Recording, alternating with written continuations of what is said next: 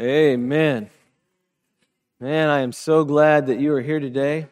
You know, it's no accident that you are here, that God brought you here, that He woke you up this morning, and that you're in this place. You know, um, next Sunday morning, we're going to have a baptismal service. And um, it's a, a, a, beautiful thing. So if you uh, want to be baptized and, and you, you're at that point, then contact me and we'll get you uh, put in there. And, and I know that it's going to be a blessing to all of us to see those who are baptized. Um, y'all ready to hear some truth? We need truth in our lives, don't we? You know, I want to encourage you today. You know, it seems like many of us have been merely existing uh, kind of like each day we're waiting uh, for what seems to be more bad news. And we're so weary of this viral pandemic that's gone on for far too long. You know, you realize that there are some things that are worse than a virus. So I ask the question when, God? When will it end?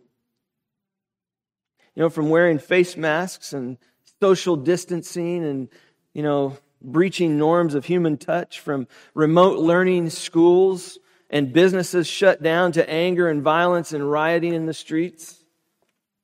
When, God, will it all end? This doesn't seem much like the land of the free and the home of the brave. We may not sense that we can do much about most of this. But what we can prevent, what is preventable, is having an attitude of bitterness and regret as we continue to press on. See, God the Almighty reigns from his throne. He is still on his throne, even in spite of all of the above. You know, A.J. Gossip the great Scottish preacher, he delivered a sermon one time entitled, When Life Tumbles In, What Then?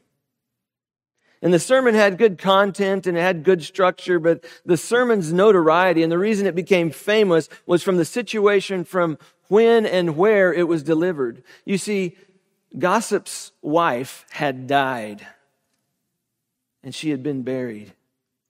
And many church members wondered if he would preach the next Sunday. And he did, and he delivered that now famous message. When life tumbles in, what then? You know, this morning we're going to be in Ruth chapter 1, verse 19 through 22. If you have your scripture and want to open up to it, um, you know, let me just recap a little bit of where we are in the life of Naomi. Um, you remember Elimelech, Naomi's husband, and her and their two sons moved to Moab. There was a famine in the land of Judah. And, and they moved to Moab. And their sons married two Moabite women. And, and they settled there and they lived in the land 10 years. At some point in this journey, Elimelech, the husband, died. Then the two sons, Machlon and Chilion, both died. And in this time, this famine that, that had driven them basically from uh, Judea, away from God, into a pagan land, a, a place where they worshiped idols and not the one true God. Well, Naomi decides, she, makes a decision to go back to Judah, to go back to God and the, and the promised land, if you will. And she encourages her two daughter in laws to go back and return to their people. And Orpah does that, and we never hear from her ever again. She's, she just slips off the pages of Scripture.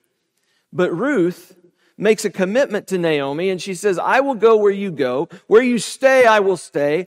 Your people will be my people, your God, my God. And where you die, I will be buried there too. She makes this huge commitment to Naomi. And so the two of them begin to travel back to Jerusalem, excuse me, to Bethlehem from Moab. And that's where we pick up our scripture this morning, verse 19 of chapter 1. It says, So they both went until they came to Bethlehem. And when they had come to Bethlehem, all the city was stirred because of them. And the women said, Is this Naomi? She said to them, Do not call me Naomi, call me Mara, for the Almighty has dealt very bitterly with me. I went out full, but the Lord has brought me back empty. Why do you call me Naomi, since the Lord has witnessed against me and the Almighty has afflicted me? So Naomi returned with her and with her Ruth the Moabitess, her daughter-in-law, who returned from the land of Moab. And they came to Bethlehem at the beginning of barley harvest. Loving Father, I thank you for your word. I thank you for your love letter to us. I thank you that we can get to know you better through your word. Father, I pray that today that you would be glorified, that we would lift up your son Jesus Christ and that your Holy Spirit would draw us to you. Speak to our hearts. Convict us of the truth in our lives. Father, we love you. We praise you. In Jesus' name, amen. You know, I would submit to you this morning that life tumbled in for Naomi. Life tumbled in. She had returned from Moab to Bethlehem. The city was full of the news of her return. She had left Bethlehem full, but she returned empty. This is huge because, you know, you think about our lives and you think about where we are and what's going on. She had experienced some of the bitterness of life. She, she had experienced this bitterness. And, you know, I heard someone say once that life in this world ain't worth much. It begins with a slap on the bottom and ends with a shovel full of dirt in your face, and there ain't much in between except bumps and bruises. I mean, certainly Naomi would agree with that. Life had tumbled in around her. And what we need to understand is sooner or later, life will tumble in around every one of us. Things may be going great now, but sooner or later, life will tumble in on all of us. See, to prepare for that kind of crisis, we need to listen to and, and, and look at Naomi. See, normally the trip going from Moab to Bethlehem would be about 50 miles, and it would take about seven to 10 days walking the road descending about 4,500 uh, uh, feet, uh, excuse me, uh, from, the, from the high plains of, of Moab. It would go downhill down to the, the Jordan Valley. And then coming up on the other side, you'd go through the foothills of Judea, another 3,750 feet to get to Bethlehem. And so what you have is you have this up and down journey. And, and, and I'm sure that Naomi and Ruth would have looked very weary and worn just from the journey. Now think about this. These were also in the days of the judges, where every person did what they felt was right in their own eyes. So these roads were not very safe for men, much less women. But once again, we see the sovereignty of God in their lives and we sense the protecting hand of God watching over these ladies as they, as he assured their journey to their home, to where they were going. God was watching them and protecting them and guiding them. They made it safely back to Bethlehem. You know, in verse 19, it says that the, the whole city was stirred because of them. And that word stirred in Hebrew, it, it paints a vivid portrait of a, of a city in commotion. And I want to say it's a small town. Oh, little town of Bethlehem. But it's a small town and, and, and everybody kind of knows everybody else, you know, and, and, and, and today we might say they were all shook up and, and the people were in a very surprised state, even in dismay over Naomi's condition and situation that they probably could not fully comprehend. She left full, but she comes back empty. She left full, but she came back empty. Although all of the city was in a commotion, it was probably chiefly the ladies who were the most excited about Naomi's return. See, Naomi must have been well known in that town. She must have been well known. Otherwise, no one would probably have even noticed her. She had been gone for 10 years and they came out to greet her. But what they saw, they couldn't believe their eyes. See, Naomi's character in better days had credibility with the people. And so they were glad to see her, her, although they wondered at her poverty. Man, her and Elimelech seemed to be doing so good when they left 10 years ago with the boys and they were promising and, and what happened? It was almost unrecognizable. These, this tremendous grief and suffering had no doubt changed and aged her appearance. Because even those former friends and acquaintances, they said, Is that Naomi? Is that Naomi? Kind of looks like her, but I'm not sure that's Naomi. Is that Naomi? But folks, we, we are not exempt from these kind of reversals. We are not exempt from these kind of changes in our life. Where we go through hard times, where we go through suffering, where we go through, you know, hardships. You know, I, I have, I have several rose bushes in my yard at my house. And a rose that has been rain drenched and battered and bruised by harsh winds, and then withered from the scorching sun into brittle dryness, looks quite different from when it first emerges, starting to bloom, full of beauty and fragrant and full of potential. Folks, that's what a picture, that is a picture of Naomi's life. She left ready to bloom, ready to, uh, to just full of all the potential and everything else. And she came back dried and withered and, and, and, and brittle from suffering, from grief. So much that her close friends didn't even recognize her after 10 years of sorrow and hardship. See, I want to encourage you this morning to resolve to allow the bitterness of this life to make you better. To make you better. Verse 20, she said to them, Do not call me Naomi. Call me Mara, for the Almighty has dealt very bitterly with me. You see, her name, Naomi, means pleasant. It means my joy, my delight, my bliss, my pleasantness, the lovable, agreeable, or sweetie, or something like that. Don't call me that. Returning to Bethlehem, she sharply corrects her old friends for calling her pleasant. And she says, Just call me bitter. Claiming that Shaddai, El Shaddai, had treated her bitterly. You know, many times the Hebrews, they expressed tragic or um, unpleasant experiences in terms of the sense of taste of bitterness. We do that sometimes in the English language as well. You know, figures of speech. Uh, it was a galling experience, or his actions were not in very good taste. We might say something like that.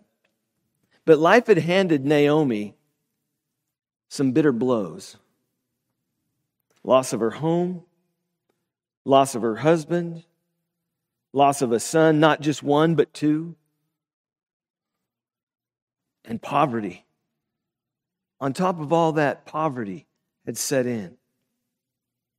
But notice that although life had treated her bitterly, she was not bitter. We have a little snapshot here, but Naomi has to be evaluated over the course of the entire book. Right here, she is returning back to the land of Judah. She comes back to Bethlehem. Evidently, she acknowledged the reality of bad circumstances, but she refused to become bitter.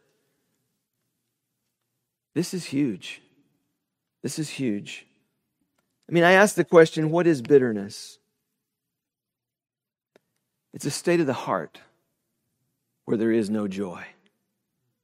It's a state of the heart without joy. It is a deep harbored hurt that poisons the soul.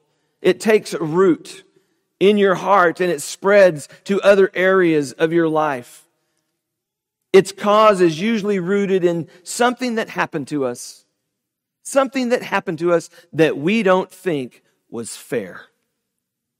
That we didn't deserve. That something happened to us that was not fair. That life was not fair to us. But I submit to you this morning, life here on earth will never be fair.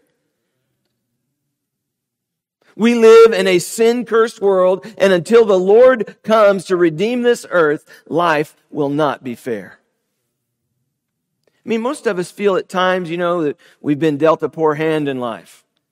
Oh man, I wish I had what they had. I, I, why is this happening to me? Or maybe that we've been kicked in the teeth or that we've had to endure more than anyone else.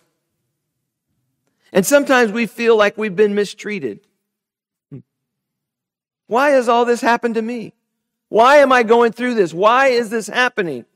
And some folks always seem to, to land on their feet, but not me. I always get the short end of the stick. Ever feel that way? Ever feel like you just don't get a fair shake? I can't win for losing. I always get the short end of the stick. But please understand this nothing, nothing comes our way without God's permission. Nothing comes our way without God's permission. I don't care who's in the White House. I don't care what kind of disease is being spread. Nothing comes into our life without God's permission. He is the authority.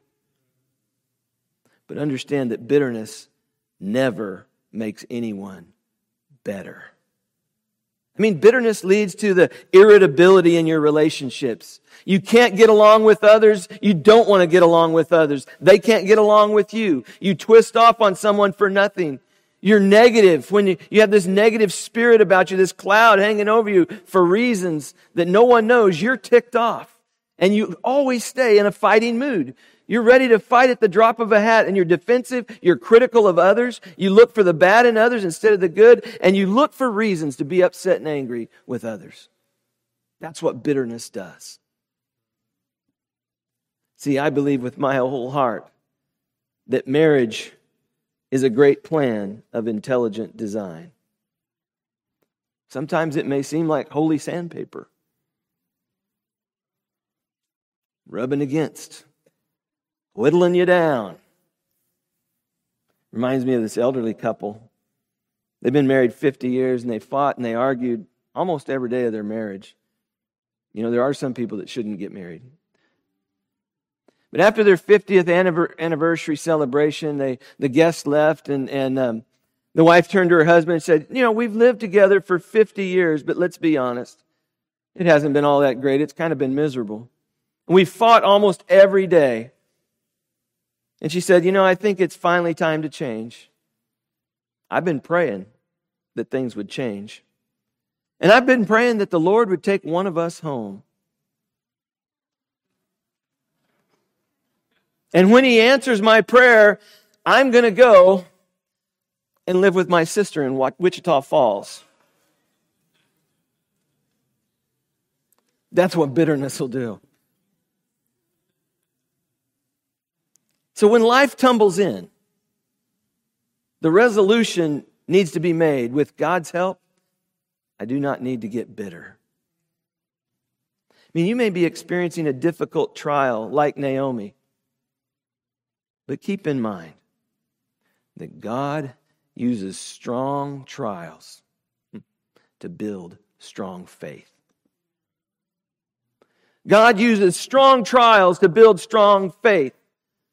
He wants to put that, that, that metal in our, in our core. He wants to, he wants to build us so that we can endure something and not just be tossed around by every wind of doctrine, but he wants to, to build strong faith in us. And in order to do that, sometimes they are hot, scorching winds. Sometimes it is a drought. Sometimes it is a famine. But you know what? God is the one building the faith within us. It is these strong trials that he uses to build strong faith. But here's the big if.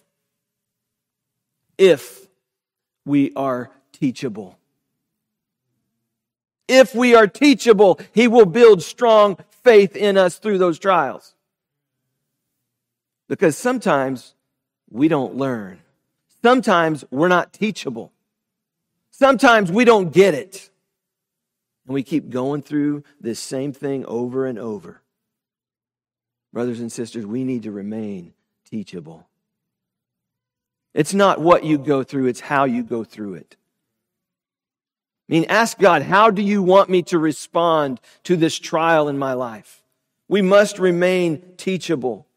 So, in, in, times of strong trials, I say this first, leave the explanation of the misfortunes to God. When things happen that you have no explanation about, you don't have to explain that away. God is the one who, who, who let it happen. He is the one who permitted it in your life. I mean, notice that, that Naomi used, Naomi used for God, she used the name Almighty. And I think this is, this is big stuff because this name was Naomi's testimony. The name Almighty, or El Shaddai, has a couple of different uses here. In Genesis 17, God promised the 99 year old Abraham, and he revealed himself as God Almighty. Almighty God. Genesis 43, Jacob pronounced a blessing over his sons. As they would go and confront and be in front of Joseph, he, that, that, that may God Almighty grant you mercy before the man. And even in Genesis 49, where Jacob speaks about Joseph's success in Egypt, and he attributes it to God Almighty, the Almighty. See, the word Almighty really a definition here means the hope of God's protection in a time of uncertainty. The hope of God's protection in a time of uncertainty. Man, I need to cry out to the Almighty. Our church needs to cry out to the Almighty. Our nation needs to cry out to the Almighty so that we have this hope of God's protection in a time of uncertainty. See, when Naomi referred to God as Almighty, she's saying, I can leave the explanation even the responsibility for the bitterness with Him. Faith requires us that we, that we trust God for the reasons and responsibilities of life's misfortunes because He is Almighty. Secondly, I would say look constantly for God's provisions. See, Naomi returned from Moab and she met many former acquaintances from Bethlehem and they, they recognized her plight. They heard Naomi speak of her misfortunes. You know, to be standing in the crowd that day as she was recounting what happened to her, why she left full and came back empty. I'll bet in that crowd there was a spirit of pessimism. Well, my husband died. My sons died. This poverty, I, I, I, have no way to work, I have no way to feed. But thank God, we see a glimmer of hope at the end of verse 22. When Scripture tells us, and they came to Bethlehem at the beginning of the barley harvest. You see the glimmer of hope? There's something going on there. See, when life tumbles in, we cannot have a negative spirit, a spirit of negativism. Oh, we want to. We want to be pessimistic. But look for God's supply. Look for His provision. See, instead, we need to, we need to look at His supply rather than God's supply rather than the negative. Rather than focusing on the negative, look what God is doing. See where He is at work. Ruth and Naomi came to Bethlehem and God would provide for them by Ruth's gleaning in a barley field.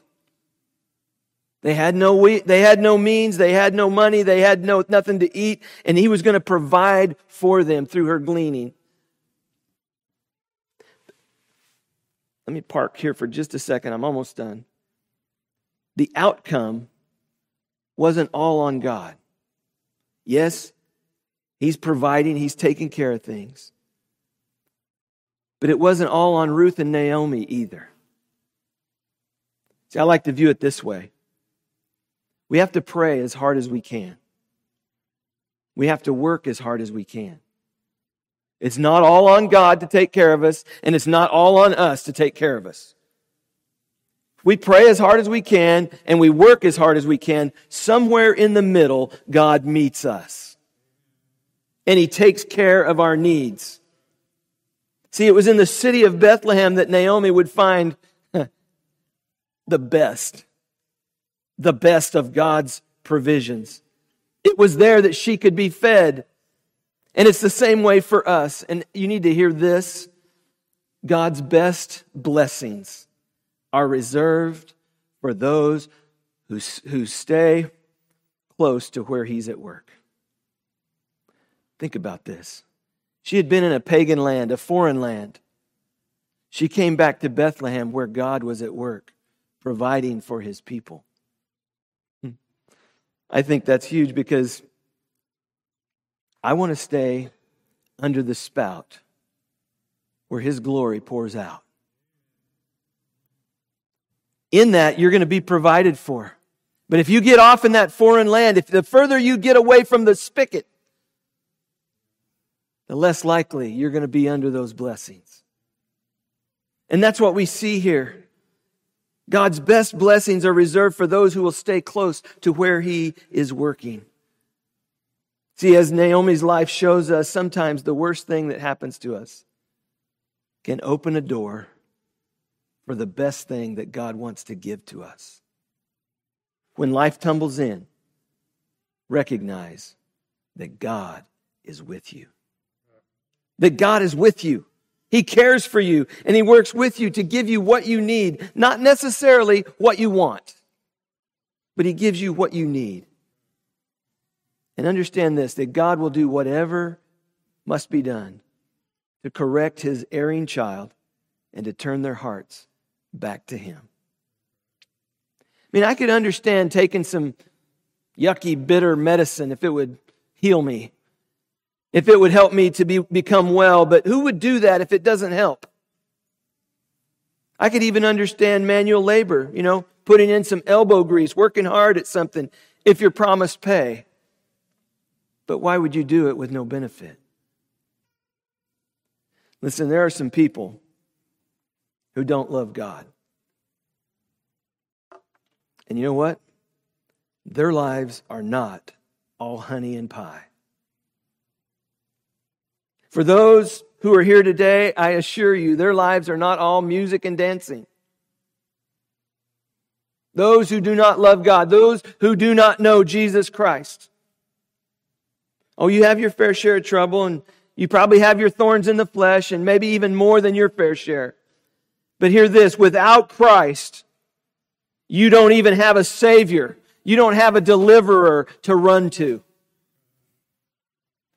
You're like a ship out there in the storm, being tossed around, and there's no harbor for safety. You're like a bird that is being driven by the wind, forced by the wind, and there's no nest for that bird to sit and rest in and to shelter in. And this will go on.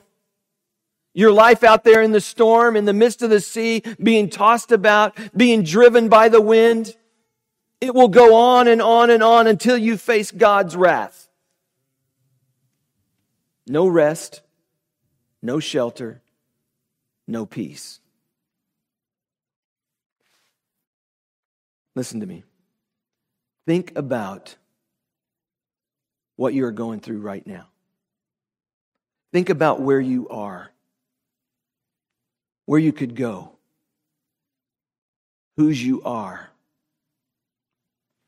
And only then will you cry out, I want God to be my friend. I want God to be my friend. I mean, where does this message find you today?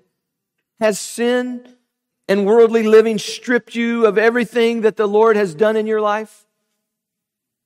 Do you need a fresh start today? Because maybe, maybe the barley harvest is just beginning in your life. Like Naomi, you want to return home to where God is. Like the prodigal son who wandered, his prodigal daughter wandering, will you return home to God? The Bible tells us, For God so loved the world that he gave his one and only Son, that whoever believes in him will not perish, but will have eternal life. See, Jesus Christ died for you. He died for you. And if you will respond to him today, he will save you by his grace. Amen. Let's pray. Loving Father, I thank you for this time. I thank you for your word. I thank you for the example of Ruth and Naomi. Father, we do need a Savior. We need a deliverer. We need one that we can run to in times of uncertainty. Father, we need someone when life tumbles in that we can go to. And Father, we know that you are a good God, a great God. You gave your one and only Son so, so that we might have a relationship with you. We did all the sinning, He paid all the price. But Father, all we have to do is accept Him, invite Him to come in. And Father, we have peace of God and we have peace with God. Father, I pray that you would make that so in each one of our lives. Father, as we look at things that are going on around us, Father, that we wouldn't be thrown off by that. Father, when we see things happening, that we would know that you are still on your throne, that you are still providing, that, that you are give us the hope of protection, Father, in a in times of uncertainty. But God, that you would be our source, that you would be our stay. Father, that we would run to you. And God, that you would take care of your people. Father, we love you. We thank you. Lord Jesus, be glorified in this time that remains. And it's in Jesus' name that we pray. Amen.